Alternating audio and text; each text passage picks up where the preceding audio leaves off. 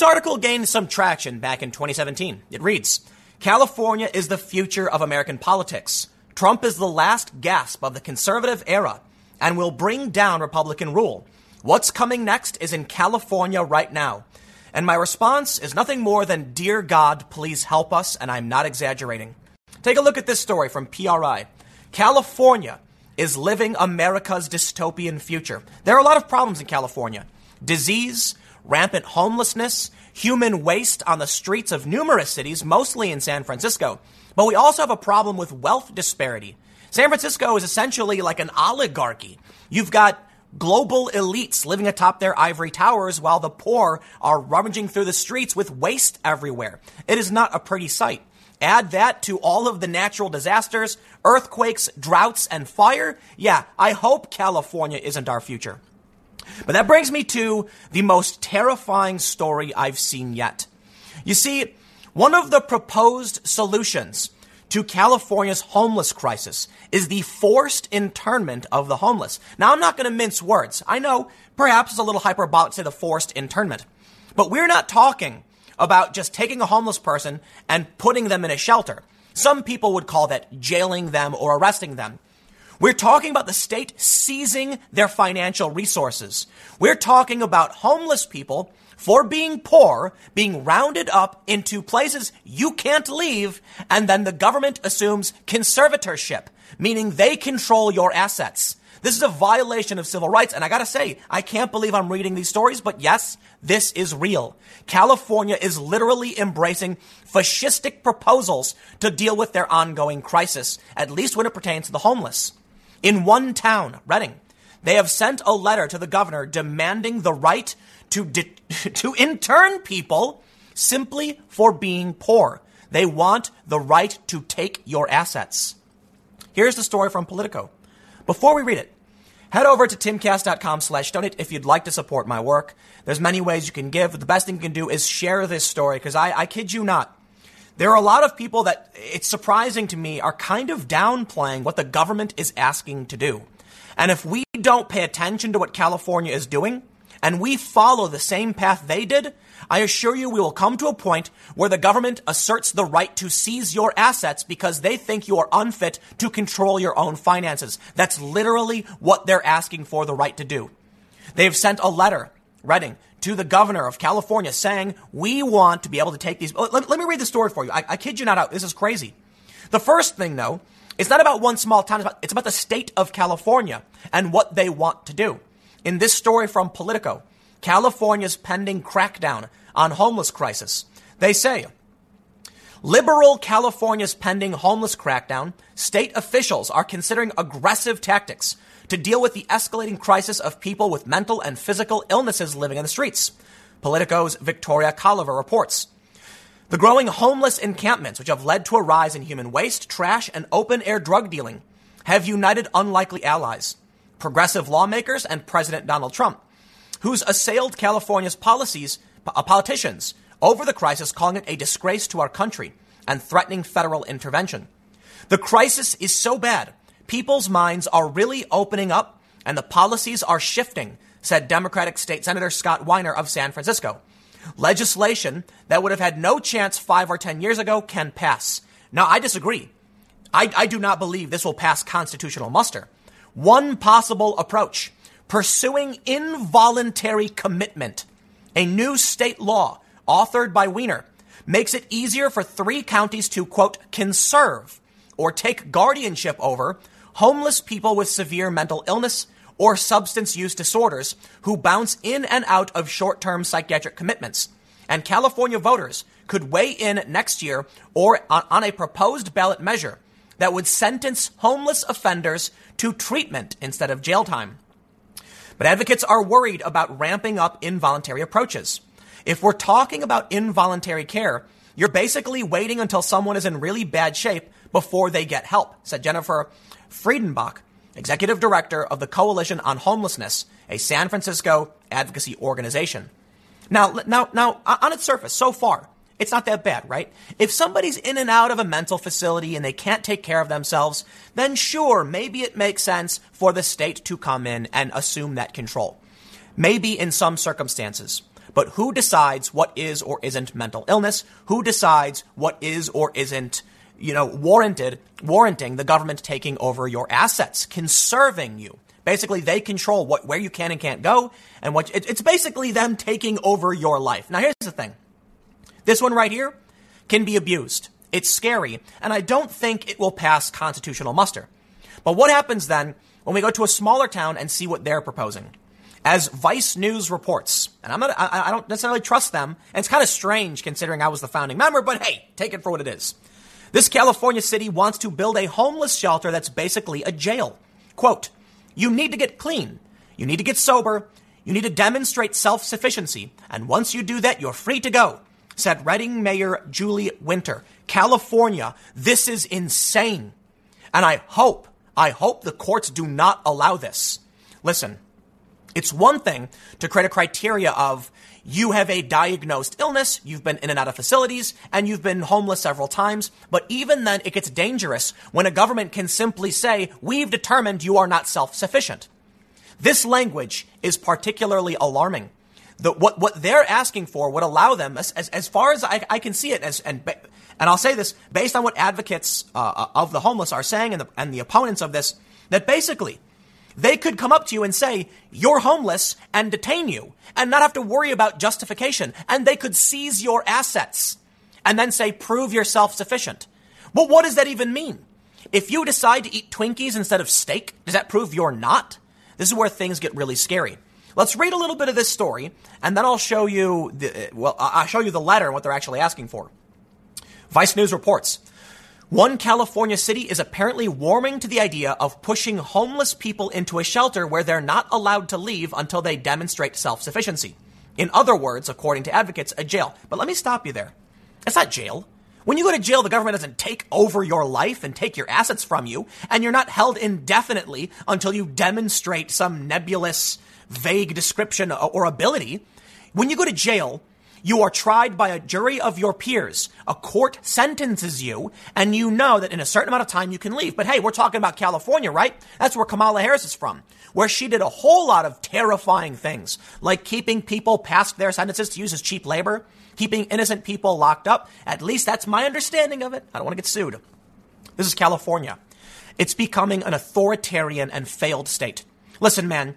When you've got 25% of the country's homeless population, perhaps the failure is your politicians resorting to some kind of vague description of what someone can do to leave involuntary internment is horrifying. You want to call it a jail? I disagree. Jail is for when you actually break a law. When there's a law and they say, this is the law you broke, this is how you broke it, and then they ask your peers. What they're talking about is someone coming up to you. What if you're sitting down in a park? Leaning up against a tree, and you brought a Snuggie or a blanket with you because you want to chill. They walk up and say, looks like you're homeless. What do you do? What do you do? They say, Redding Mayor Julie Winter mentioned her aim for a kind of lockdown homeless shelter in an interview this week with Jefferson Public Radio, a station that broadcasts in Southern Oregon and Northern California. The interview concerned a November 19th letter the city drafted to Governor Gavin Newsom, in which Winter asked him to declare a state of emergency over homelessness to access funding typically reserved for natural disasters. With that funding, the city of nearly 92,000 could build a shelter that effectively forces people with mental illness or substance use disorder indoors, according to Jefferson Public Radio. Redding has seen an increase in homeless camps despite repeatedly sweeping the camps and making arrests. Here's the thing. Let me pull up the story from SFist. San Franciscoist, basically. NorCal City asks permission to essentially incarcerate homeless population. You see the problem California's facing? It's called the Constitution. I'm not exaggerating.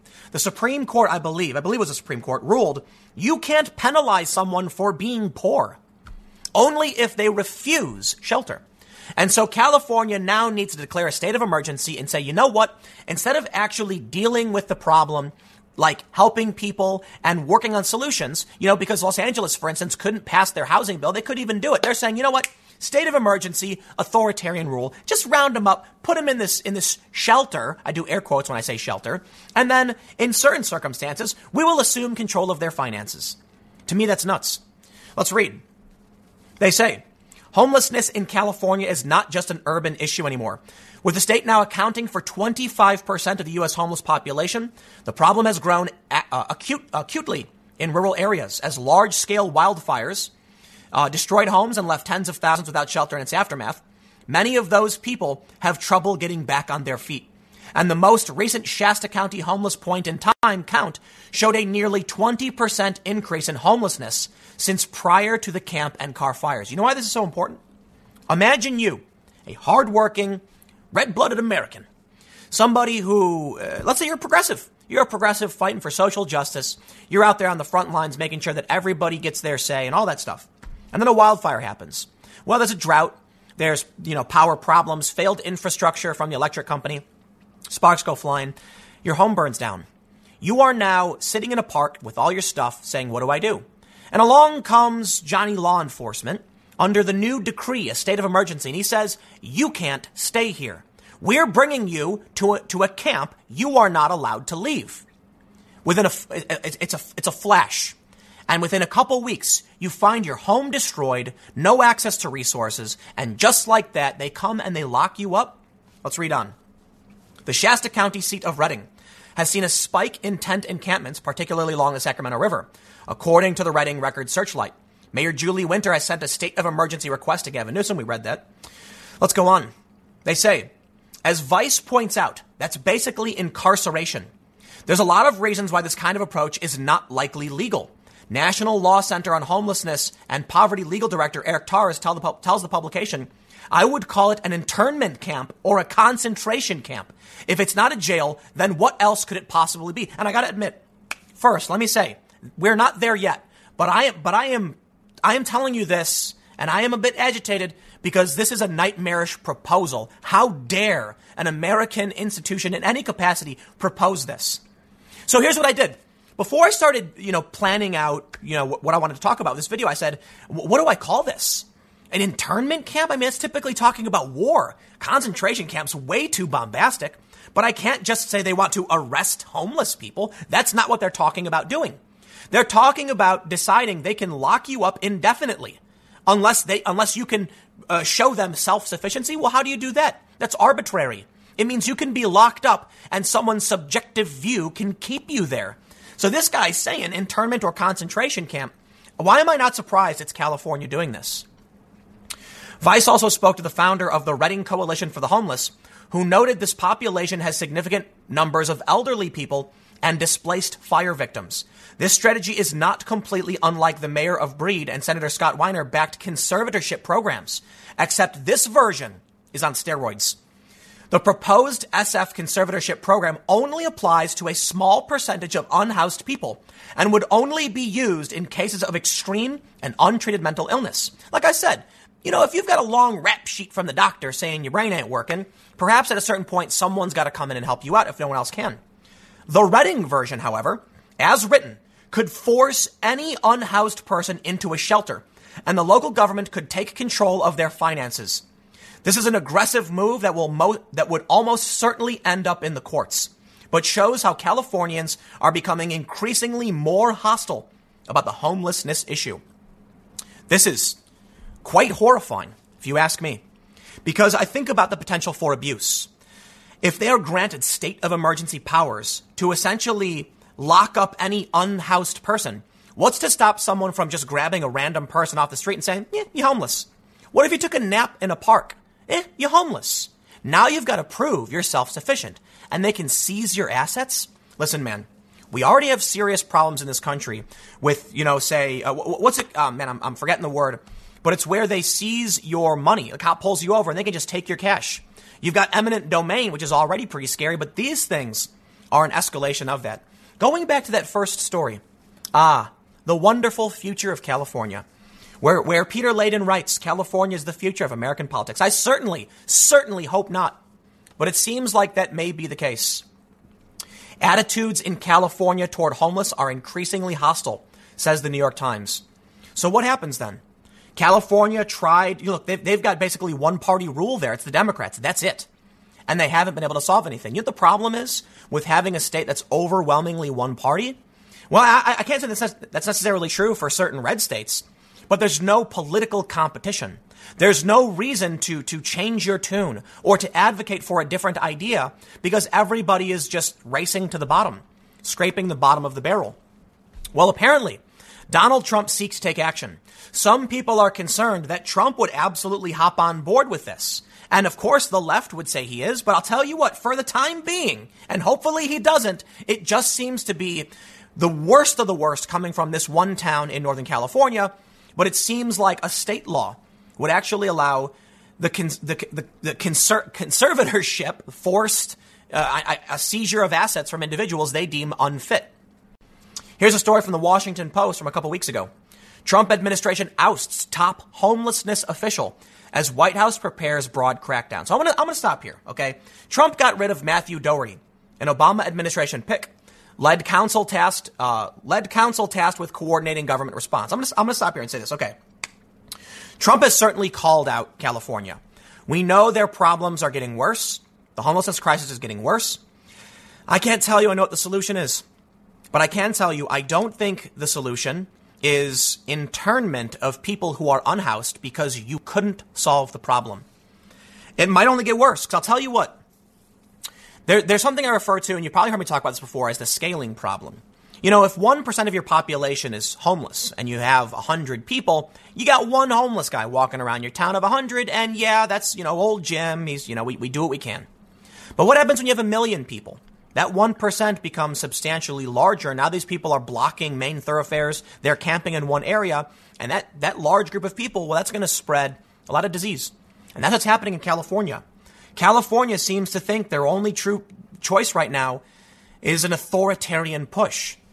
Look, I understand that to a certain degree, you know, somebody who's completely mentally ill and unwell should probably be, you know, helped in some capacity. And maybe that means, yeah, you can't leave somewhere unless you can prove yourself sufficient. I understand that the state law California is proposing for those who are mentally ill, provably in and out of facilities, makes sense. But the abuse is horrifying. Perhaps it should be treated like any other incarceration, a set amount of time, a treatment, a jury of your peers, a judge, etc. And maybe that's the case. And if it is, well, then I'll calm down a little bit. But the Supreme Court, as my understanding has ruled, you can't just lock people up for being poor. And there lies the problem. How hard would it be for this law to be abused? And what constitutes mental illness? What if you have obsessive compulsive disorder? Should you really be locked up indefinitely because you flick a light switch too many times? This is how things truly get scary, I suppose. It's coming from California, of all places. Well, Donald Trump seems to want to take action. He's gotten rid of this guy, Matthew Doherty. He's heavily criticized California, but we are seeing something else. Now I will briefly mention New York City. Their solution was horrifyingly dystopian, but at least not nearly as fascistic as what California is proposing. They say a lawmaker is asking for investigation into New York City sending homeless to Hawaii. This is from Maui Now. That's right. New York City was exporting its homeless, just putting them on buses and sending them out to other places. We can see that across the board, things aren't looking too well. But you know what's interesting?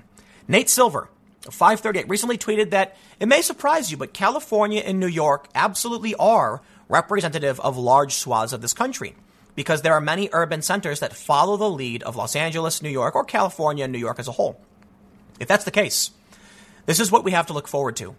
When their policy fails, they will either put you on a bus and ship you off to the middle of nowhere, or just lock you up and seize your assets. I can only say I hope I'm overreacting on this, but I'm not the only one saying it. And surprisingly, you've got Vice talking about it. Here's a quote from the mayor. She says, "It's a low security facility, but it's not a facility you could just leave because you wanted to. You need to prove your self-sufficiency." So yeah, I guess I would call that an internment camp, but I don't know. Maybe you disagree with me. Maybe I'm wrong. Maybe California is a dystopian nightmare, and it's only going to get worse because instead of solving their problems, this is what they propose. Locking people up, taking their assets until you can prove yourself sufficient. But I tell you this, as I mentioned earlier, I'll make this one last point before signing off. What if I decide that instead of, I don't know, say buying a new car, I buy a Dance Dance Revolution arcade set so I can dance in my living room? Is that responsible? Well, you need the car for work, but the car's breaking down. You could argue no. Are they going to be able to say you're not self-sufficient because you've wasted your money? And therein lies the problem of someone asking for emergency powers to round people up into a forced shelter, they call it. So especially saying it's demonic. And then what? How do we determine by law what constitutes your ability to be self-sufficient? It sounds like, I don't know, fascistic, communistic, dictatorial, authoritarian, whatever you want to call it. You are not self-sufficient if you buy unhealthy food. What if I want to order a pizza instead of eating, I don't know, fresh chicken breast or something? That's where I think we're headed. And not only that, I will say too, I bet some of the homelessness is due to bad diet in the first place, causing people to be malnourished and unwell. They can't think straight. But do people have a right to choose what they eat and what they spend their money on? In California, particularly in Redding, it sounds like the answer will be no. You do not have a right to choose what you spend your money on because that would only prove you're not self-sufficient and we're going to lock you up. I get it. She's focused on homeless people, particularly those who are mentally ill. I understand. They're polluting the river. Their water is getting filthy. I understand all of that. But there is a basic level. There's a line we do not cross. And if you can't solve the problem, this is not the way. But I tell you this, this is how dictatorships start. The easy solution that California finds is not coming up with a comprehensive plan to help these people. It's to say, you know what, just round them up and put them in a facility they can't leave. That's not going to solve the problem for anything. And I'll tell you this now, if we don't focus on this, and again, maybe I'm overreacting, but if we don't talk about it now, and California really is the future of this country, then I mean it seriously when I say God help us all. Stick around. I'll see you all in the next segment, youtube.com/TimCastNews at 6 p.m. Thanks for hanging out. I have not watched The Mandalorian, and I probably won't. I'm probably not going to see Star Wars next month either. But there's a funny story going around mocking the Democrats, because apparently Baby Yoda has more than double the top social media engagements for the top Democrat, which is Bernie Sanders. You see before you the chart. Why Baby Yoda should scare Michael Bloomberg and Devil Patrick. Average social interactions per story on 2020 candidates and Baby Yoda. So if you're not familiar, Baby Yoda is a character. I didn't watch The Mandalorian. I don't know too much about Baby Yoda, but there is literally like a Baby Yoda and it's got force powers and everybody loves it and the memes are going crazy and it's so popular. And here's the sad thing. The sad truth is that people care more about Baby Yoda than the Democrats. Sorry, Democrats, you're not interesting enough. Now, what's really interesting to me, I tried to find data on this. Surprisingly, it's just the Democrats. But what about Donald Trump? Well, it stands to reason that Baby Yoda cannot defeat Donald Trump. I want to read you this story, and we'll learn about what they're saying. But on another story from Axios earlier this month, they mentioned that Joe Biden gets more than 3 times the social media attention than all Democrats combined. Now, it's not 1-for-1 data, but, you know, because they're saying total, look, Trump is the baseline. They're comparing, everyone is compared to him because he is number one. In 1 week, about 47 million engagements, total interactions for October 27th. And this Yoda thing is average social interactions per story. So these are just per story. The Trump thing is for 1 week. But if we, you know, extrapolate here, we can probably assume that Trump is getting substantially more traffic than all of them combined, which means Trump, in all likelihood, is defeating Baby Yoda. The Democrats couldn't do that. Well, let's read, because you know what? We'll start the morning a little silly. Axios reports, Baby Yoda, the juggernaut character from Disney Plus's Star Wars series, The Mandalorian, is driving almost twice as many average social media interactions on news stories about it as any 2020 Democrat, according to data from NewsWhip, exclusively provided to Axios. I'm bringing you only the most important stories to get your day started. Why it matters. The internet's most memeable 50-year-old broke through the online conversation in a huge way since the show's November 12th premiere, and its viral success should worry the 2020 race's late Democratic entrants, Michael Bloomberg and Devil Patrick. No, they're not going to win anyway. Come on. The big picture. Both Bloomberg and Patrick staked their runs on the idea that voters would hungrily embrace a fresh face to shake up the 2020 race. What? Who told you that? But compared to Baby Yoda, they're not exactly capturing the public's imagination. Let's stop, okay? Because the first thing I wanted to say when I saw this was, of course Baby Yoda's getting more interactions. It's Baby Yoda. First of all, it's Star Wars, which is extremely popular. It's Yoda, but a baby. You got all the ingredients there for a high-profile, pop culture phenomenon. And it's there. Here's the thing. I've always said, people don't care about politics. People care about Game of Thrones and Westworld or whatever, or The Mandalorian, I guess. It's the new big show, right? People want to know what the new movie, they want to talk about the new movie, they want to talk about sports. And I'll tell you right now, I know I'd get way more views and make way more money if I did content about pop culture. But you know what? I just don't care. I don't care about Baby Yoda. I'm not going to watch The Mandalorian. Maybe I'll watch it at some point. But here's the thing. I want to say that. I want to say people don't care. But I'm wrong. Now, you might look at this and say, Tim, clearly people care more about Baby Yoda than politics, but you're wrong. Because Donald Trump is presumably beating Baby Yoda. The reality is that Donald Trump has combined pop culture and politics. And now you've got people who are more interested in talking about him per story. And that's why we see Orange Man Bad Narrative dominating all these different news outlets. It's why all the tabloid, online, clickbait, ragebait nonsense can't stop talking about the guy. And I've shown you the charts before. If you've seen the videos, they talk about Trump like 4 or 5 times more than they ever talked about Obama. So I tell you what, you take Bernie Sanders, politician, okay? But people like what he's doing, so he's got a big base. You take Joe Biden, politician. He's a default character, right? He's just Obama Jr. He's a lot older than Obama, but you get the point. So people are going to talk about him. But Baby Yoda is pop culture, and pop culture is way more fun, and it's getting double the interactions. What happens when you mix politics and pop culture? You get Donald Trump, who gets 3 times the social media interactions of all Democrats combined. Now, the data is not the same, but if we were going to take the same, extrapolate, we could say that taking all of these, Democratic interactions combined, they beat Baby Yoda. They do. I mean, just Bernie Sanders and Joe Biden combined put them above Baby Yoda. But take Trump and you combine all of them, and Trump's getting double, 3 or 4 times what Baby Yoda gets? Sorry, Baby Yoda, you can't beat Donald Trump. That dude knows how to capture people's attention. And that's the thing. There's no such thing as bad press. So when I talk about how the impeachment thing has backfired and how it's bad for everybody, yes, we can see, and I always want to make sure this is clear, there are some advantages Democrats have earned by doing the impeachment BS.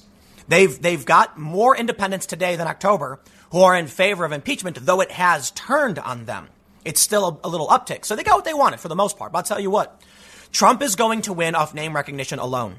There are going to be people who aren't paying attention. I'll tell you this. The people who tweet about Baby Yoda and not Bernie Sanders or Trump, when they go to the voting booth, they're going to be like, I don't know who Bernie Sanders is. I know who Trump is. Trump. A lot of people aren't going to be politically engaged. They're going to be middle of the road. They're going to say, I don't know who the other guy is. I know who Trump is, right? Hey, a lot of people are going to say, you know what? Things are going. Things are going. The economy's good. I don't know what else. Whatever. Just keep it the way it is. Trump needs press. Trump plays the media. We know how that works. I got to say, I was actually surprised to see that it's in all likelihood Trump beating Baby Yoda. Because like I said, I want to say, pop culture would always be politics, but Trump's got both. Let's read a little bit more. They say, Baby Yoda's introduction coincided with Bloomberg and Patrick announcing their bids. Bloomberg officially jumped into the race over the weekend, but spent weeks telegraphing his run while Patrick entered on November 14th. Both of the newest 2020 Democrats have had a significant number of articles written about them since November 12th. Bloomberg ranks second among the Democratic pack with 7,650, while Patrick slots into fourth with 4,044. I also want to point out. Anyway, let's read. They say the media saturation doesn't necessarily translate to reader interest. With Baby Yoda in the mix with the 2020 Democrats, Bloomberg ranks 14th. And Patrick ranks 16th in terms of average interactions, like comments and shares, per story about them. And Baby Yoda has notched an average interaction rate 10 times higher than theirs. But come on, you guys, you're leaving out poor Amy Klobuchar. You want to talk about who should feel really bad? Amy Klobuchar. Because, see, the thing is, Bloomberg just entered the race, and he's already generating more interactions than she is. She's been in the race the whole time, and she's beneath him? Oh, does not bode well for Amy. I'll tell you what, though. It looks like Booker is done. It looks like Kamala Harris is done.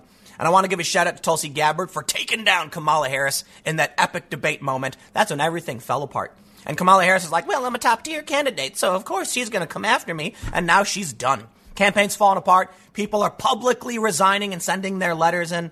Yep. Sorry. You know what, though? You should all be worried. And I mean it, okay? Because if Baby Yoda was on the ballot, I'd be willing to bet Baby Yoda would get way more votes than any of these Democrats. I'm not joking. I mean that. People would be like, ah, Baby Yoda, it's so funny. And they would check it off. Of course, Baby Yoda. I'd be willing to bet people are going to write in Baby Yoda. They're going to be like, don't want Trump, don't want Bernie. I want Baby Yoda. In terms of raw interaction, since November 12th, Baby Yoda's 2.28 million trail only the Democratic race's group of frontrunners, Joe Biden, 8 million, Bernie Sanders, 2.9 million, and Elizabeth Warren's 2.53 million.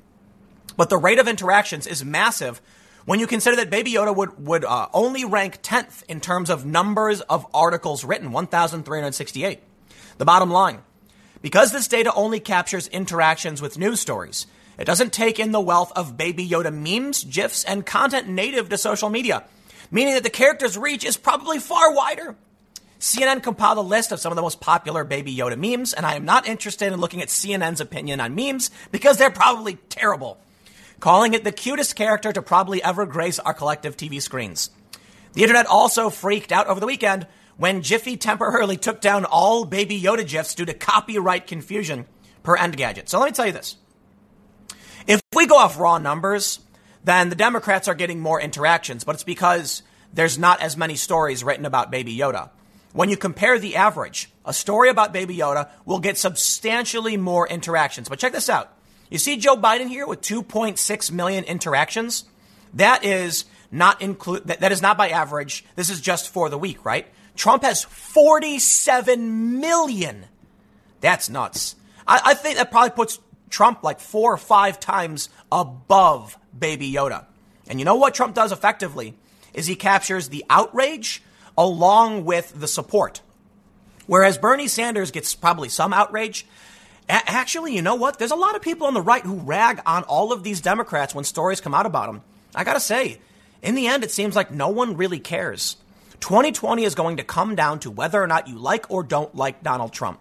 Seriously. And I think the Democrats know that. I've mentioned this. That's the point of impeachment. They want to make as many people as possible hate Trump because no one's going to vote for Bernie. No one's going to vote for Biden, Buttigieg, Harris, etc. Excuse me. Like, yes, there's going to be people who vote for Yang. There obviously will be people who vote for them. But what I mean to say is the votes they get are going to be just opposition votes to Trump. No matter who gets the nomination, the people who are going to vote Democrat are doing it just because they want to vote against Trump. That's the big play. And I'll tell you what, you want to talk about impeachment? I'll tell you this. Do you disagree with me? Do you think that Democrats are acting on principle to impeach the president? Okay, I'll tell you what. It's not perfect evidence or proof, but if you need proof that's not the case, look no further than Baby Yoda getting more interactions on average than Bernie Sanders, Joe Biden, all of the other Democrats. What that should show you is that Trump, when a story comes out, people interact like crazy. They're yelling, they're fighting, they're complaining. But when it comes to the front runner, Joe Biden, ain't nobody care. When it comes to Bernie Sanders, people care a little bit more than they care about Joe Biden. When it comes to Baby Yoda, they care twice as much. This should show you that if we were going to do a hierarchy of what people care about, it's Trump, it's Baby Yoda, and then the rest of them. And what that says to me is Democrats, this is your silly view into how little people care about what you're doing. Again, removing Baby Yoda from the equation, and Donald Trump is getting more than 3 times the interactions of every Democrat combined. How do you compete with that? Then you have Axios slap you in the face by mocking you, showing you that Baby Yoda is more popular than your candidates, than all of them, by more than double, but not Donald Trump. I think this is the silliest way, but really is good evidence to show the best play Democrats have is to make Trump look bad because he is all they care about. I don't know how you do it, though. Impeachment doesn't seem to be working. The opposition is growing among independents. It seems to be backfiring. Just the other day, I covered a story where a moderate Democrat went home for Thanksgiving, and guess what happened? She got anger. There were boos, there were cheers, there was anger. It was mixed, and there were people complaining, saying, "You didn't campaign on Orange Man Bad. You were supposed to be going to Washington, getting the job done. Instead, what do we get?" They all go. You know what, man? I gotta say, I hate to rehash this because if you saw the video, you saw the video. But look, man, this Democrat lady, she comes home to her district and she says, "This is a 1776 kind of fight. What the president is doing, oh harumphi say." It's like, dude, he had a phone call, man. He had a phone call, and maybe it was inappropriate. But there's nothing in this testimony. You literally have nothing. And now here I am doing a story about how Democrats can't get any interactions, and how Baby Yoda's more popular. And I've already started talking about Trump. Isn't it crazy how that works? Because nobody cares about what the Democrats are doing. We've all heard what they have to say. Their policies are nuts. They're not doing anything, Elizabeth Warren is tanking in the polls. The far left is trying to squeak their way in, but they're all over the place. The moderates are floundering too. And Baby Yoda is going to beat all of them. I tell you what, you put Baby Yoda on the primary ticket, Baby Yoda's going to win. You need to understand the power of name recognition, that there's going to be a lot of people who don't know anything about any of these candidates. Take a look at this. Come on. You want to talk about value? I'm not going to pretend like interactions speak to support, but Tulsi Gabbard is in fourth place. Okay. She's in fourth place for social media interactions on average per story. She's beating Elizabeth Warren, Andrew Yang, Cory Booker, Kamala Harris. She is beating all of them. So you want to talk about who people really care about? These are the people they really care about. Now, here's the thing. Take a look at the polls. These are not reflective. Joe Biden is way above Bernie Sanders by more than by a factor of 2 to 1. Pete Buttigieg. Then you've got Joe, Bernie, Buttigieg, Elizabeth Warren. Tulsi Gabbard is nowhere near the top. But when it comes to what people really care about, she is. You know what that means? It means when it comes to who's going to vote and who they're going to vote for, they don't know anything about these people. They don't care. They don't know, they don't care, they don't interact, they don't engage. They just say, I think I like that person. So therein lies the big problem. Not one of these Democrats has risen to that point where people care enough, or they care more than Baby Yoda. I can't believe I just talked about Baby Yoda for 50. I'm done. I'll see you guys at 1 p.m. Baby Yoda. A Canadian comedian is facing a $35,000 fine for telling an offensive joke something like 6 or 7 years ago. I kid you not. Now, initially, they wanted him to pay an additional $7,000 to the victim's mother because apparently he made fun of this guy here who's got some syndrome that makes it so his face isn't fully formed. And he made fun of him for a while. It was a joke about Make-A-Wish. And I'll get into this. Okay. And then apparently the court said you got to pay his mom too, but they overturned that. Still, they're telling him to pay $35,000 and he's refusing to do it. Canada, of all places. I can't say I'm surprised. They've been continually falling more towards this fringe far left ideology. But I'll tell you what, man, I don't know a whole lot about Canada. I'm not Canadian. And maybe they've been this way the whole time. But I will say something before we read this, and maybe I'll bring it up later. All of those people who are like, oh no, Donald Trump, oh heavens, I should move to Canada. Please, please, please go move to Canada. You know why? Because then you can see what it's like to live without freedoms. Because this is a joke, right? Was it intended to actually offend the guy? No. In fact, the story isn't true. He embellished everything. He was just using it as a launching point. Okay. How do you know whether or not someone can handle having a joke told about them? When people make fun of me, I don't get angry. Should I? If someone in Canada talks smack about me, can I force them to pay me? That's ridiculous. So what happens if you say, if you go up to somebody in Canada and say, I think you have funny looking curly hair, and they laugh and say, oh yeah, I think it is kind of funny looking. You're fine. But if they go, how dare you? What if you compliment them and they don't take it as a compliment? I really like your dimples. How dare you mock me? Who determines what is or isn't offensive? A court? They're going to be like, what if in this joke he started by saying, what a great and proud and amazing person? What if he framed it all as positives, but still made it funny in a negative light? How do you police this kind of stuff? It's absolutely... Let me read the story before we get carried away. They say a Quebec judge rejected part of comedian Mike Ward's appeal regarding a joke about a disabled boy. Ward was ordered to pay $35,000 to Jeremy Gabriel, who suffers from a genetic disorder that causes facial deformity and affects his hearing due to a joke the comedian told at shows between 2010 and 2013. 2 of 3 judges ruled Mike Ward's comments regarding Gabriel were not justifiable in a society where freedom of expression is valued. No, it isn't. I don't know if that's an editorial statement from Post Millennial or if that's literally what the judge said. I'll tell you what, Canada is not for free expression. They are the opposite. It's probably why so many Canadians come here to tell jokes. They say Ward was originally ordered to pay an additional $7,000 to Gabriel's mother, a fine which the courts overturned due to the indirect relationship between the joke and the boy's mother. The joke in question was regarding Gabriel's disability. In 2005, Gabriel sang to Pope Benedict and Celine Dion to flesh out his dream of becoming an international singer. Ward's jokes called Gabriel a bad singer, stating that he was terminally ill and that Gabriel not passing away meant that his make-a-wish was invalid. Gabriel was not actually terminally ill, as Gabriel's genetic disease, Treacher Collins syndrome, does not generally have an effect on lifespan. He was also not a make-a-wish kid, as Ward was embellishing the story for the sake of the joke. Ward added that he tried to drown Gabriel, but he wouldn't die. So I look, the joke is told in French. I can only assume that what he's basically saying is by drowning him, it would validate the make-a-wish, I guess. It was a joke. It's not a real story. These people can't tell the difference between jokes. So here's the thing. Like I mentioned, how do you determine what's offensive? Let's say there's somebody who's a jockey, right? So jockeys who ride horses tend to be small people. What if I laughed and said, this guy will never play in the NBA? You want to be in the NBA? Too bad. You're too short. Is that what the guy's like? What if I don't want to be in the NBA? How do you determine the intent of an individual and whether or not it's offensive to make a statement about somebody who literally can't do a thing? You see, the point I'm trying to make is this dude who's got this syndrome, probably never going to be an internationally recognized singer because only it's 0.00000001% of people, probably less. There's it's a small amount of people who become internationally recognized singers. I know some people who are famous musicians. You probably wouldn't even know their name. And they play to big audiences, but they are not like Beyonce, and you probably do know that name. So here's the thing, man.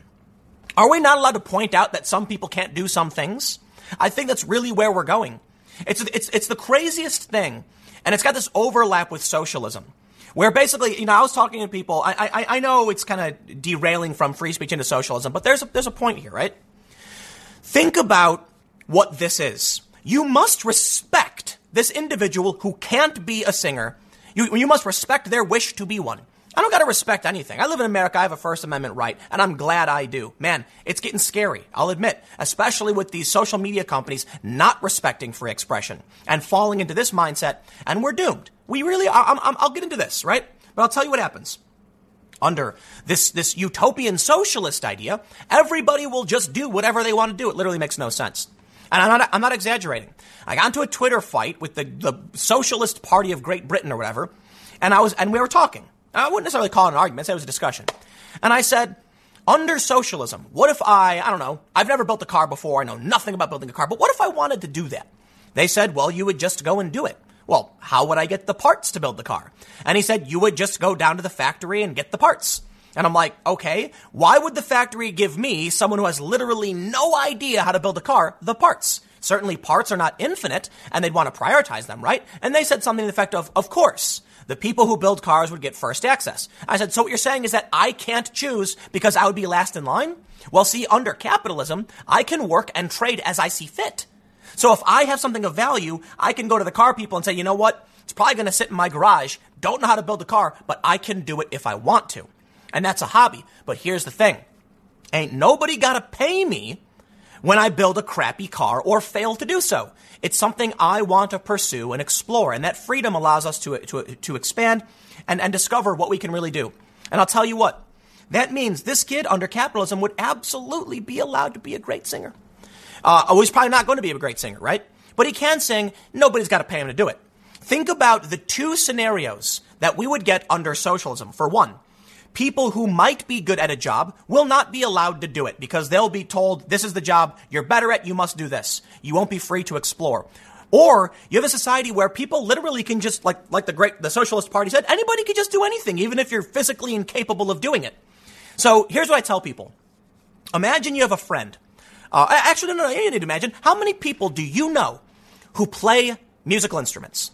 You can probably say, oh, I know a handful, right? How many of them would love to be a famous musician? They got a leg up on this guy. They actually play the instrument. Ah, but then how many of them do you think would actually make it? Yeah, that's what I thought. Probably none. Some of them might be, you know, like a studio musician. They can play the guitar, but they're not really good at writing. And see, the thing is, in this socialist utopia world, they tell you that you, someone who is, you know, has a genetic disease that causes malformation, or I don't know, is that offensive? I have no idea. But you're likely not going to fit the bracket required to be a great singer. Under their utopian vision, they would say, but you can do it anyway, and we're going to pay for it. But if you're not producing something of value that people want, where does that money come from to keep feeding you? Take it away from singing. Singing's more abstract. Let's talk about somebody who bakes cake. Okay, that's food. No, let's not even do cake. Let's do like, I don't know, bread. Basic necessity, okay? General food. Bread's not that great for you. You shouldn't eat it, but anyway, you make bread, right? Let's say someone says, I want to be a baker. And in the socialist utopia, we must respect their right to bake that bread. And they keep making crap that nobody wants to eat nor can because it's too hard and it's just wasting resources. That clearly can't exist, right? Certainly someone must come in and say, dude, you can't do this anymore. Well, guess what happens? Then you can't bake bread. Then you're never going to get access to the ingredients to make bread because the socialist system will say, we're not going to prioritize resources towards someone for a hobby. You see the problem here? Is that there's this weird overlap between everyone should be allowed to do whatever, you have to respect this person, and if you don't, we will punish you. Maybe that's how they'll end up paying for people to do ridiculous things. But I tell you what, this kind of stuff, I know I kind of got into socialism on this, but it's a free speech issue. It's all kind of interlinked between people who think they deserve everything. Why should this guy get $35,000 because someone said mean words about you? Are you kidding me, dude? How about I say this? What's this guy's name? Why? I don't know. I don't know the guy's name. Gabriel? No. Yeah. Gabriel. Okay. Gabriel, I think you are a bad person. Am I going to have to be? Look, I get it, right? Making fun of, it's hate speech, whatever, calling you a bad person isn't.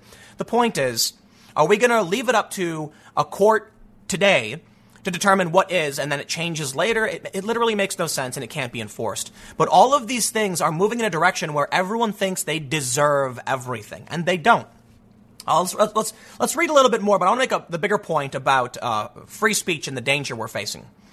In a free country, it shouldn't be up to a judge to decide what constitutes a joke on stage, he wrote. The people in attendance laughing already answered that question.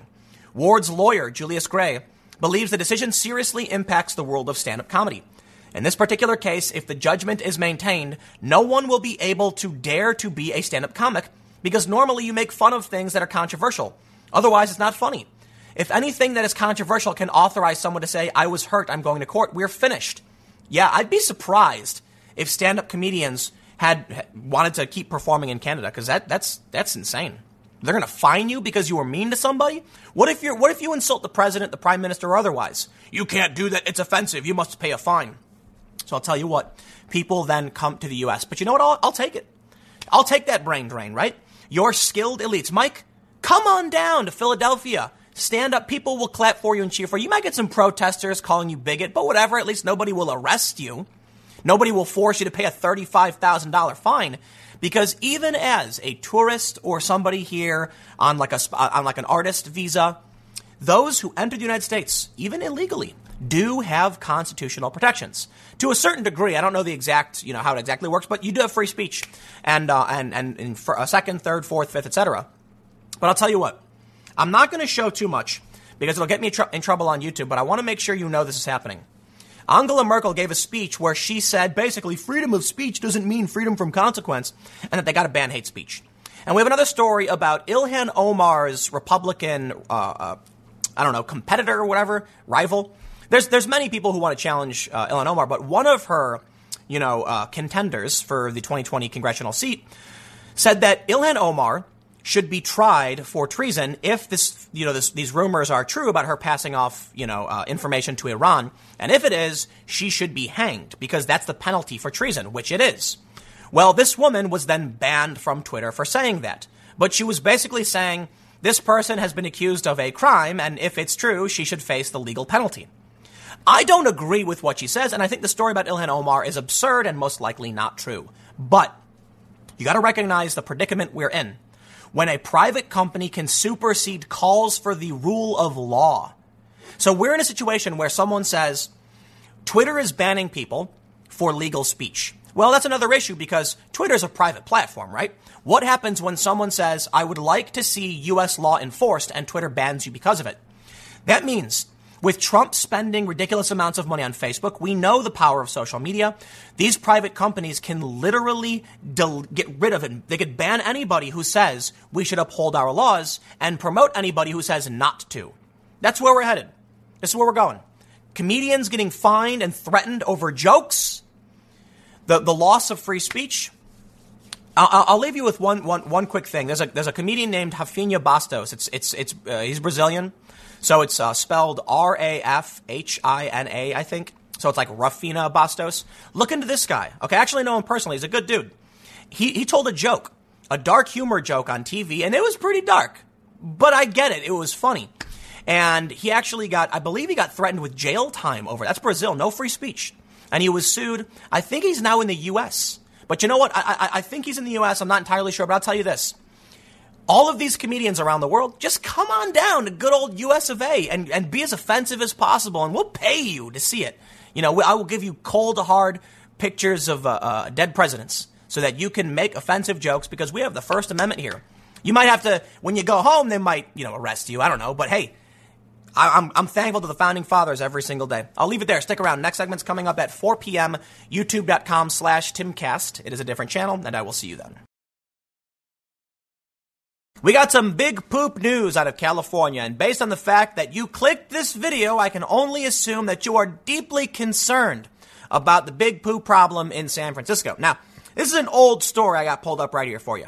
It's from April 19th. The amount of poop on San Francisco's streets has hit an all-time high. Guess what? It got even higher. See, this was 28,084 reports of poop in 2018 littering the streets of San Francisco. And who would have thought it could get worse than that? You'd think with this story and all of the news, everyone talking about how San Francisco has literally turned brown, somebody would have done something, right? Well, San Francisco's got their poop patrol, but apparently it's only gotten worse. Check this out. From KRON 4, San Francisco local news. San Francisco's poop problem is only getting worse. Heavens! Feces complaints in San Francisco are soaring. It's worse. The rental site RentHop examined public data from the city's website, including SF311 complaints, where people can report a wide range of problems, including human and animal waste. According to its analysis, San Francisco's seen over 25,000 poop complaints this year from January to November, the most the city's seen within the same time period. And the city's Tenderloin neighborhood received the most complaints. When thinking of a number of different neighborhoods, Glen Park probably doesn't come to mind. Interestingly enough, this is the area that's seen a 205% increase in poop complaints from 2017 to 2018, and it's seen another increase this year so far. What is wrong with California? Right. So the reason I wanted to talk about this is I was actually thinking of putting it in my main video where I talked about how the proposal from San Francisco to Redding is basically just round everybody up, bring them to a shelter. And I use air quotes because you're not allowed to leave. So it's, you know, some people call it a jail. I don't know. I think jail is reserved for people who are judged by a jury of their peers. But yes, because they can't solve the crisis, they're like, just round them up and put them in a place they can't leave. Now, listen, I can certainly understand why that may be the proposed solution, but perhaps when you learn of these problems, you actually try to solve them. I understand that rounding people up is a solution, but let me explain something to you because you know, I don't know how people will feel. I'm sure there's some people who probably say, you know what, man, we gotta arrest some of these people. We gotta, you know, maybe putting them in a facility makes sense. But I'll tell you what, they think the problem will be solved by taking the person and putting them somewhere else, and I assure you that will not solve the problem because there is something causing the people. Here's the real problem. Something is causing people to go poop in your streets. Taking that person doesn't change the fact that people are still coming and pooping in your streets. All that you're going to do is put those people in one place where they all poop in the same place And I guess it's the best you can do. I don't know. I think it's kind of messed up because a law is going to be abused. But it won't stop what's causing the people to come poop in the streets in the first place, because they keep coming. It's like New York, right? New York, they export homeless people. And it doesn't solve any of the problems because some people just come right back. So I tell you what, man, the problem you're facing is poop. The cause of the problem is what needs to be addressed, not the person pooping. It is short-sighted to say that person pooped, put them over there in that room, and then we solve the problem. No, because something is making this happen. California, you are a deeply sick state. Okay, let's read more. It's a serious public health concern. It's a public relations concern. When you have a city that's driven by tourism and conventions and visitors from all over the world, it's frankly embarrassing, explains a San Francisco resident. According to rental website RentHop, the city's reporting system, SF311, received 28,315 feces complaints in 2018. That's up 35% from the previous year. Okay. So they say, let me stop, read. So far this year, the city's seen 25,000 complaints, about 7% more than the same period in 2018. So I want to make sure I clarified that it has gotten worse. And it's by about 7% because the year is not over yet. You still got a whole month to get a lot more poop racked up. SF, if you want to beat your record, you got to get those guys out there pooping in the streets. One San Francisco native explains, my wife and I both work in the Civic Center area, and that's obviously the worst, but I can definitely notice it's starting to creep out. Oh, it's definitely not the worst, but I can definitely notice it's starting to creep out from the city center. Okay, I have no idea what you're trying to say. It's so bad, the city has its own poop patrol who cleans up human waste. What? Think about that, man. What do they say? Mostly in the city's Tenderloin neighborhood. We have firefighters, we have the garbage men, we have police, we have paramedics, and we have poop cleanup.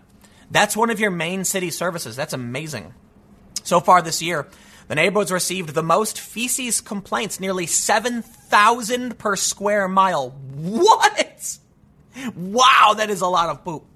Business owners like Zoel Fages were surprised to learn the city's Glen Park neighborhood made a headliner on RentHop's list. Glen Park saw the largest year-over-year increase, where complaints jumped 205%. However, this only added up to 61 complaints. I personally, in 12 years, I've been here, not really ever noticed human poop, explains Fages. Those numbers are alarming, and if you've been in the city before, many people have stumbled upon these problems at least once before. It's important to note that those numbers lump both human and animal feces into one category. Well, you probably do have a problem with people walking their dogs and not cleaning up. But I'll tell you this, man, there was a viral tweet that was really funny. And it was someone saying, like, I'm at a fancy restaurant in downtown San Francisco, and I walked outside and realized this was the only city it was something like, I've been all over the world to Egypt and, Brazil. And San Francisco is the only place where I can walk out of a fancy restaurant and accidentally step in human S. Can't swear on YouTube. But I have good news. I do. California, there is a light at the end of the tunnel. When God closes a door, he opens a window. Because, you may have a poop problem that is only getting worse. The good news is you have been named Poop Capital of the U.S. Why, yes, you have earned the outstanding title of Poop Capital. Now, I'm joking. That's actually a terrible thing to have earned. But that's congratulations. And I guess they mostly just, I'm sorry. There is a comparison of Chicago, New York, and San Francisco, and they won. Wow. So I knew it was bad in SF, and I assumed it was the worst, but this is good news. You've beaten Chicago and New York City. They say, San Francisco has been named the doo-doo capital of the United States with 20,899 poop complaints reported in 2017. Well, it's up from there. This story is from a year ago. Congratulations. We got to make trophies for SF, and we can hand it out to the politicians like Nancy Pelosi. She represents SF, doesn't she? We can give her a big turd on a wooden plank and say, this is for you, for your city. Congratulations on winning. Reality Hop did a comparison of 311 poop complaints in Chicago, New York, and SF. The study includes dog and human poop sightings. While 2017 was the worst year on record in SF, research shows that 2018 is on track to beat that. And boy, howdy, 2019 is on track to beat that. So, okay, I get it. I'm rehashing this old story. Let's have a conversation. Why is this happening? No, seriously, if you're listening, if you're watching on YouTube, let me know why you think this is happening. And I will tell you this, man. I've often thought that this probably has something to do with the homeless crisis.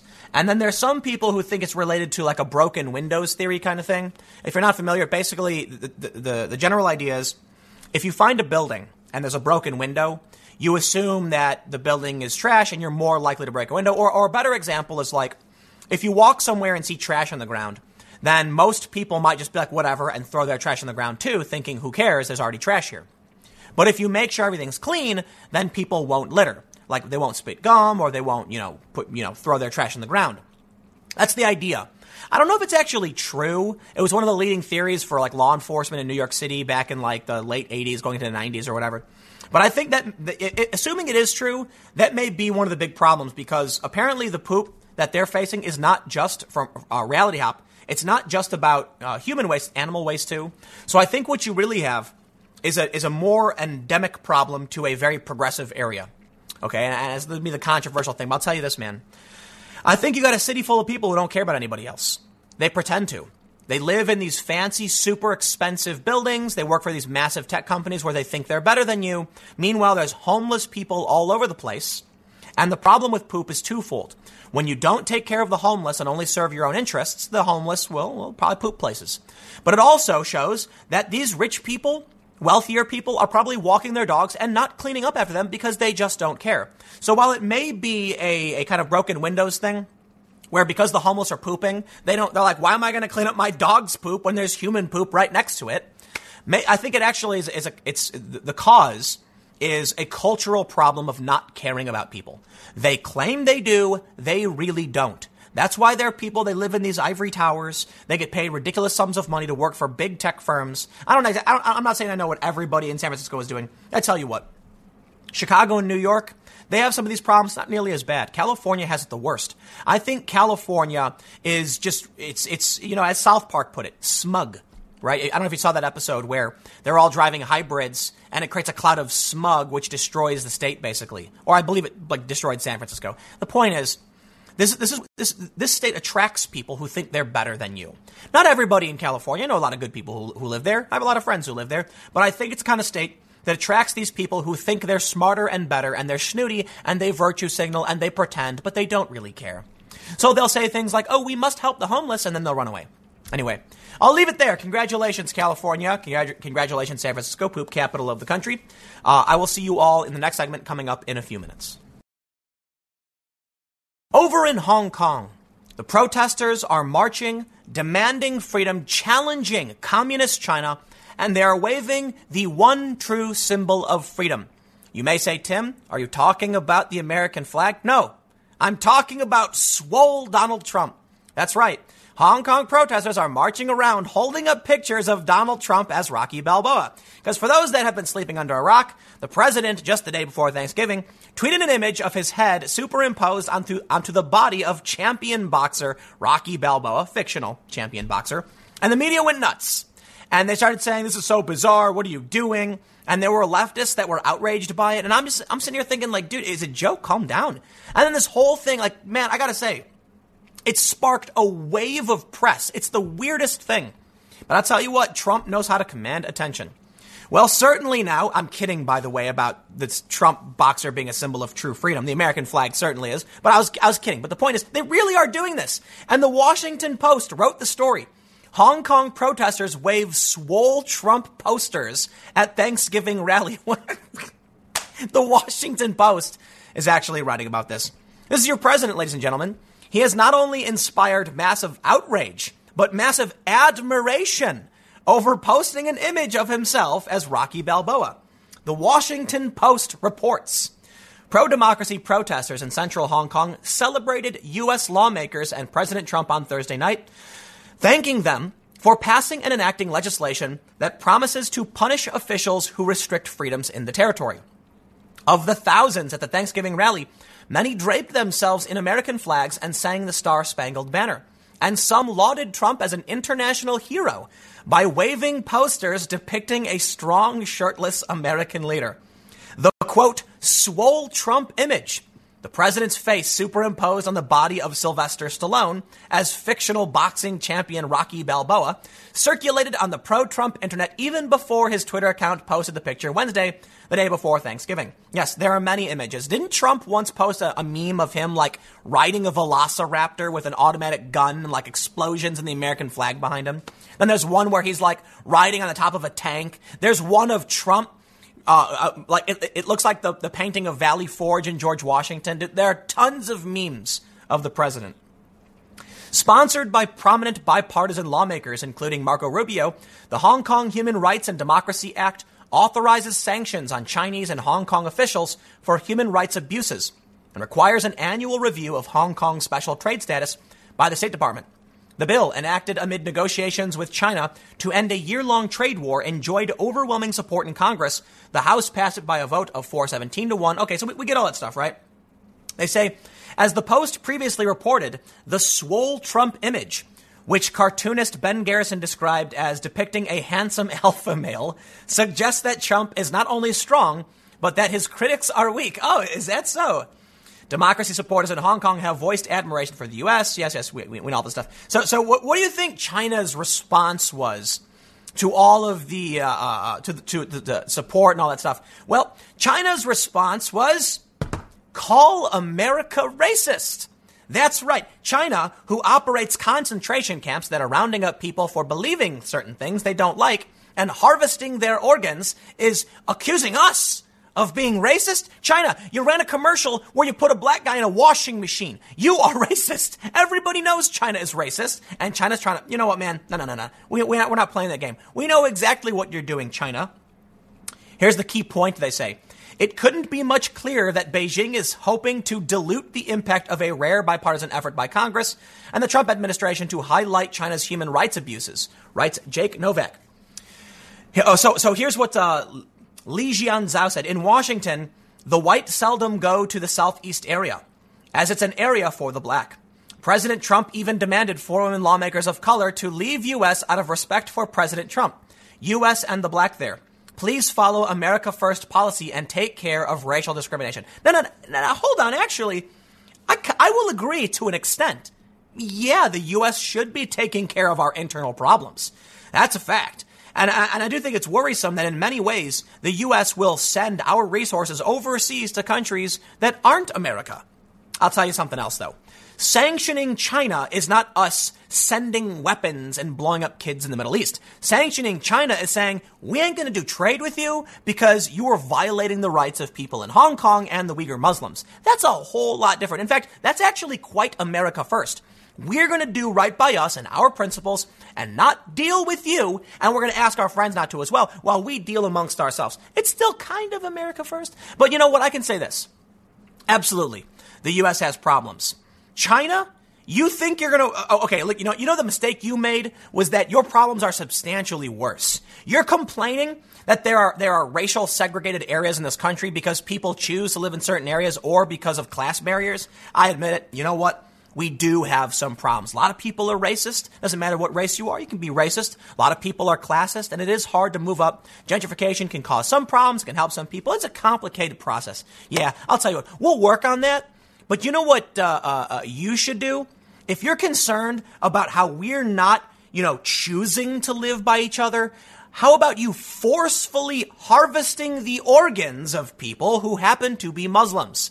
I think, normally I would say pot, meat, kettle, but we're not even in the same league as what you guys are doing. Sorry. And I would say something like people who live in glass houses shouldn't throw stones. And that's probably a better way to put it. But man, it's not even a glass house. Like it is a house of a thin, brittle material that will be, you could flick it and it would collapse. You guys literally operate concentration camps. So no, please don't lecture us on the fact that people in certain areas choose to live in certain areas. And sometimes they don't. It is hard to move up. Totally get it. I'll tell you what. We passed some laws back in 1964 that make it illegal to discriminate based on the race of religion, national origin, sex, age, gender, etc., and race. And you are currently detaining people and harvesting their organs. Bravo. So CNBC writes, of all the angry responses to President Trump's decision to sign bills supporting the Hong Kong protest movement, The oddest one of them, one of all, is an online campaign to label America as racist. You know, we're probably the least racist country on the planet. Actually, maybe that's not true. Some Scandinavian country, probably Sweden or something. But they're actually, in my opinion, my experience, yeah, Swedes are pretty racist. It's coming straight from China's Ministry of Foreign Affairs in the form of Li Jian Zhao's Twitter feed. Zhao is the Deputy Director General at the Ministry's Information Department. So this is obviously an officially sanctioned move by Beijing. Now, here's the thing. Li Jian, who are you trying to convince with that tweet? American progressives? First of all, any American communist who already agrees with what the communists are doing, you don't need to argue for. And even the progressives recognize that you harvesting the organs of Muslims is a whole lot worse. So I don't think anybody's taken your tweet too seriously. I don't know who you're trying to convince. You're trying to convince countries like Sweden, I guess? Dude, you have concentration camps. But okay. I can make fun of China all day. And I think it's hilarious that people in Hong Kong are walking around holding up the picture of Trump as Rocky Balboa. Truly an inspiration. But you know what really blows my mind? You know, no matter what Trump could have done, the media would have attacked him. Okay, so we get this bipartisan bill saying we're gonna condemn China. We're gonna, we'll sanction them. We'll review what they're doing. Totally get it. Because Trump is currently negotiating with China, he was in a tough spot. Do I not sign this bill? And then everyone complains I'm not supporting Hong Kong, or do I sign it and make China angry and screw up this trade agreement? You no matter what Trump was going to do, the media was going to come for him. So Trump said, so he probably realized, you know what? Just side with America on this one. Sign the bill, support freedom, support Hong Kong. CNN runs the op-ed, Trump's risky move on Hong Kong. You see, CNN's in a tough spot. They want to write negative news about Trump, but they got to be careful because Trump is on the right side here supporting freedom, right? But sure enough, they're going to write this article saying, oh, it's risky now. You're going to make China angry. They say, Trump cast doubt on his support for the Hong Kong protests when he called into Fox and Friends and said, we have to stand with Hong Kong, but I'm also standing with President Xi. He's a friend of mine. I'd like to see them work it out, okay? But Trump defied the expectations of many on Wednesday and signed the Human Rights and Democracy Act, as well as the Protect Hong Kong Act, both of which are have bipartisan support. We get it. But they say this. Trump's move, heralded as an early Thanksgiving present by protesters in Hong Kong, was met with swift condemnation from China amid ongoing trade talks with the U.S. But was it a casino role by Trump to legitimize his credentials on the foreign policy field, or a risky attempt to show Beijing amid trade talks that America means business? Well, CNN calls it a risky move. And, I don't think they're wrong, but I do think it's fair to say that no matter what Trump would have done, he would have been attacked for this. And I won't be surprised if we start seeing people mock Donald Trump because of this. And they're going to say, oh, our president's not serious. He's being ridiculed and all that stuff. The media was shocked and outraged that Trump posted this meme of him as Rocky Balboa. Oh, no. Oh, geez. Our president has a sense of humor. Swole Trump, they call it. But you know what? In the end, I think, as I've said many times before, if we as a country can come together, left and right, over the issue of China, then I think we're better off. And I think that's the most important thing we should say.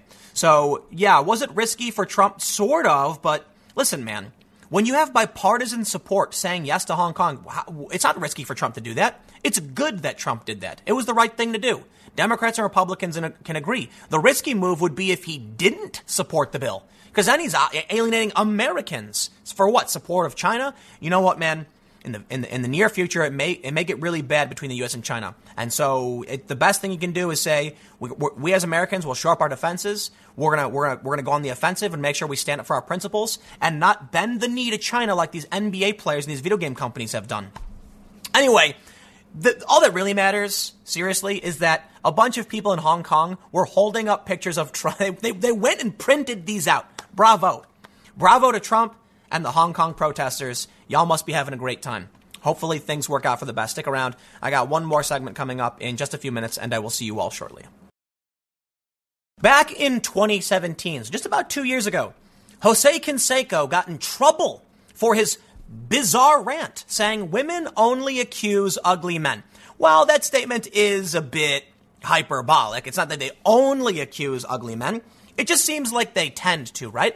I'm going to sit back.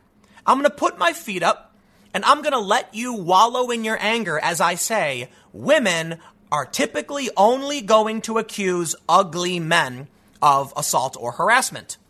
And I'm going to sit here and wait for a second so you can get really, really angry and be like, how dare you say that, Tim? I'm so mad. And look at this story.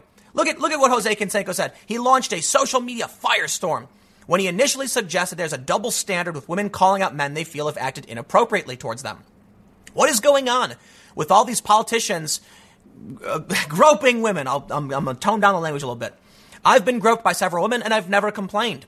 An avalanche of comments asking him to stop with his twisted train of thought only spurred more activity. Canseco, a six-time All-Star, best known for his years with the A's before his ties to performance-enhancing drugs tainted his success, next attempted to clarify what he meant by women groping him. Okay, I'm just going to say it. YouTube's going to demonetize me. Molesting. Well, I mean, I've been beaten by women, taken advantage of by women, and molested by women, he wrote. I never complain, but it was kind of a turn-on. Canseco, perhaps confusing the tweets for a direct message, paid particular attention to one female Twitter user who repeatedly told him to quit the stream of consciousness. Hi, Sarah, he began adding. Sarah, you're the only woman who has ever told me to stop.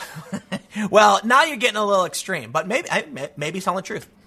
Canseco, 53, continued to boost his ego, tweeting about his relationship success with women and dragging his argument further through the mud. Anyway, here's the reason why I read this story. What if I were to tell you it has been scientifically proven that, for the most part, women are more angered by ugly men than by attractive men? And I'm not talking about assault or harassment. As it turns out, women are more likely to perceive a sexual advance as flattering or as assault or harassment, depending on the attractiveness of the individual. And guess what? The same was true for men. In other news, water is wet. See, here's the thing. Most people know this, okay, because you see it every day. It's one of those things you see all the time in your life. You'll be sitting there and you'll see this really handsome guy say something kind of lewd, you know, maybe a little over the line to a woman, and she'll giggle and laugh, and then they'll walk away hand in hand. You'll see the same thing from a fat neckbeard wearing a duster and a fedora, and she's going to be like, ew, get out of here, creep. It really just depends on who the person is and if they're attractive or not. Because I'll tell you this. If someone is sexually attractive and they say something to you and you like them, you're going to be like, this is great. We can, do our thing together. And if they're ugly and gross and you don't like them, you're going to be like, dude, not cool. I don't like that, right? Everybody knows it. I remember when I was a kid, there was an episode of, an edition of Mad Magazine. It was a mad look at dating, I believe it was. And one of them, in one of the comic panels, it showed a beautiful man and a beautiful woman, and they were hugging and kissing with a heart above them. And all of the onlookers around them, it was a public display of affection. I think it was a mad look at PDA or something. They're all going like this, like, oh, and they're like, fawning over it. The next panel was two ugly people, and everyone was all angry and yelling at them. And they also, I believe, it's been a long time, made fun of the fact that when an attractive guy makes an advance on a woman, she's like, oh, hee hee. And then when it's an ugly guy, she's like, oh, get out of here. That's gross. So that's what Jose Canseco was saying, right? That's an old story, but I'll tell you this. This study is from the 25th of November, 2019, and it says, from an evolutionary perspective, the perception and interpretation of advances depend on sex-specific mechanisms, individual differences in the perceiver's mating strategies, and the actor's attractiveness. In two studies, participants evaluated hypothetical situations of sexual advances from a coworker, varying in attractiveness and physical appearance or status. In both studies, men perceived advances as less negative than women. That one's obvious, especially when the advances arise from a physically attractive actor. And there it is, that we knew. Furthermore, the higher the sociosexual orientation of the participants, the less harmful these advances are perceived.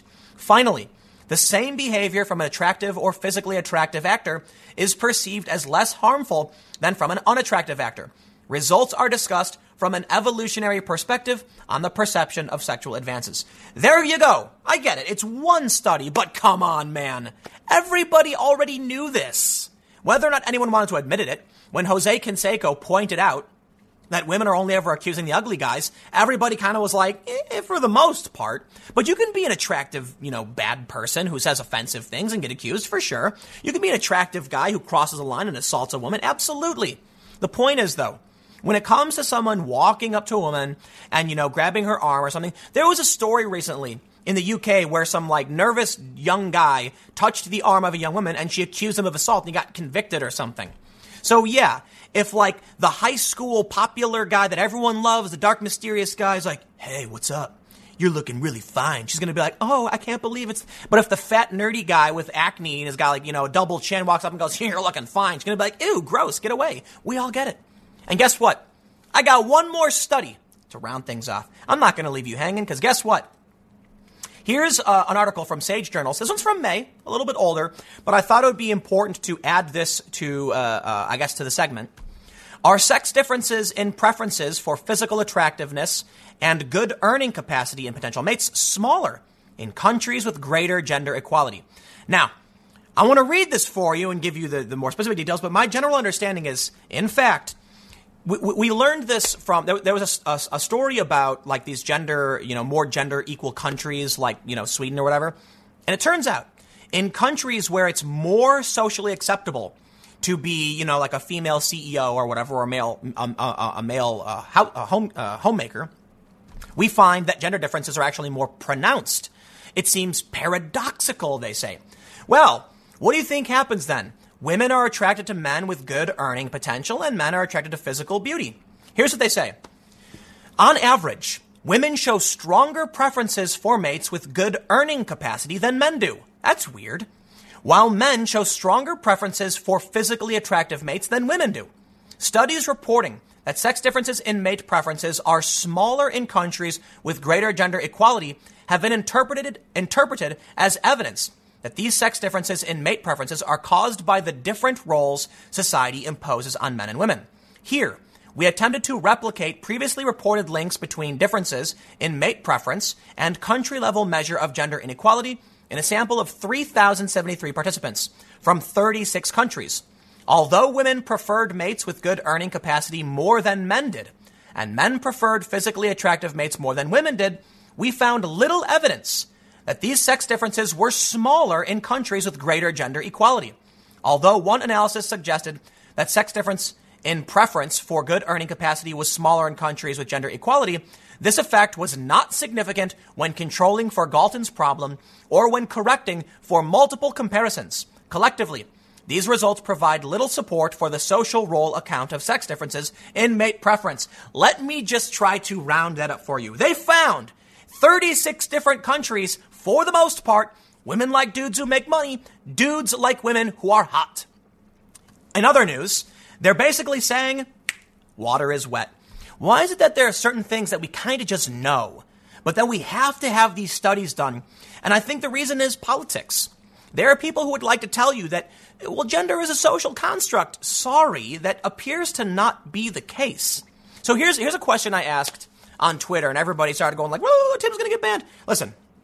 I said, if gender is a social construct, does that mean in some cases gender dysphoria is due to social pressures? That was a question I asked. I'm not saying it is or it isn't. And certainly a ton of people were saying yes. No one really engaged with me who wanted to argue saying it's not. But there's a paradox here, okay? If you want to argue that gender is a social construct, how do you explain the science? Proving that, for one, harassment is based on attractiveness, but more importantly, that even in countries with greater gender equality, women are still attracted to guys who make money. This presents us with a very serious problem. I'm going to round off this video by making a very, very, controversial point. As feminism results in more women earning money, those women are less likely to be attracted to men of equal earning capacity. Based on this, I will just make a hypothesis. Perhaps if a man and a woman are in the same job, making the same money, the woman will look at him as no better than she is and no more capable than she is, and she wants someone with good earning potential. But if she's earning the same, is that really good earning potential? I guess you could argue theoretically, yes, the amount of money she makes is irrelevant. But I would actually say, I think women tend to want to, date up, and guys want a hot wife or a girlfriend or whatever. In which case, if more and more women are getting jobs and making money, and more men are becoming unemployed, perhaps the decline in marriage and fertility rates at least has something to do with the fact that women are out-earning men and don't find them attractive. In fact, I generated a ton of controversy, apparently, by making a series of videos. I made like 4 talking about the problem of 30-year-old women with careers being unable to find attractive men. And I will wrap this up with that just to rehash so that everybody can get angry at me again. I don't care if you're mad. It's apparently science, right? You have a problem right now where you've got these, early 30s women who have careers, and they're having trouble finding men who make more money than they have trouble finding men who make as much or more money than they do. And I said, there's a couple of reasons for that. For one, we are seeing a decline in men getting jobs and degrees and things like that for sure. But what about the fact that men want younger, physically attractive women? Listen, if women are attracted to men who make more money than them, and men are attracted to beautiful, young, attractive women, we got a cultural paradox occurring right now. Basically, these women are getting a little too old for what the average guy wants, and they're making so much money that they're less attracted to guys who are making around the same as them. So if a woman is 30 years old and is making $50,000 a year, and there's a guy who's decently attractive, who's smart and charismatic, but only makes $40,000 a year, she will likely be less attracted to that because he has bad earning potential. She will then say, I can't find any good guys. If the woman wasn't making any money at all, she'd find a guy who made $40,000 a year and be like, hey, he makes money, right? That's something. She is above him in terms of economic status. It's probably unattractive. Okay, based on this, that's my assumption. Then take the other side of things. A guy who is making a substantial amount of money is not going to choose a woman who's older and making money. He's going to choose a younger, physically attractive female. That's what the science shows us. You can be mad about it all day and night, but it has nothing to do with social constructs and gender roles. It apparently has to do with nation-level averages for what men and women want. But I'll tell you this, don't worry about the science. Don't worry if you can't find, the perfect person. You're never going to find Prince Charming or Snow White or whatever. You've got to find the person who's right for you. And if you sit around all day complaining about how the person you found isn't perfect, well, then you'll never find anybody because that's just life. So you know what? To those women who are complaining about being 30, making good money, not finding a guy, well, you got to settle, man. You're not going to find your Bill Gates. Well, maybe Bill Gates isn't a good example. Brad Pitt, he's rich and handsome, I guess. There you go. You're not going to get Brad Pitt. Oh, I don't know. What are young girls, who are they fawning over? The Jonas Brothers? Are they still a thing? I have no idea what women are attracted to. Whatever. Just be yourself, okay? And constantly try to improve yourself and do better. But I'll tell you this, man. To all the people who are arguing all day and night about social constructs, look, there is some evidence to suggest right now, if it's true that gender equality does not have an impact on whether or not women are attracted to earning capacity, well, then we're going to have major societal problems as we shift towards a more egalitarian society. If women are making more, not even egalitarian, matriarchal, if women are making more money going to college and running industries more so than men, those women aren't going to find guys they're attracted to. And there have been some pretty offensive opinions, I'm not going to name them, about certain religions and stuff, whatever. I'll leave it there. But to fill the role, to say, of the strong man. I'll leave it there. Thanks for hanging out. Bring on the downvotes. I absolutely expect a whole bunch of leftists are going to start screenshotting this video, pulling things out of context, and screeching on Twitter like they did last time, but I don't care. Whatever. Thanks for watching and sharing the video. I'll see you all tomorrow at 10 a.m.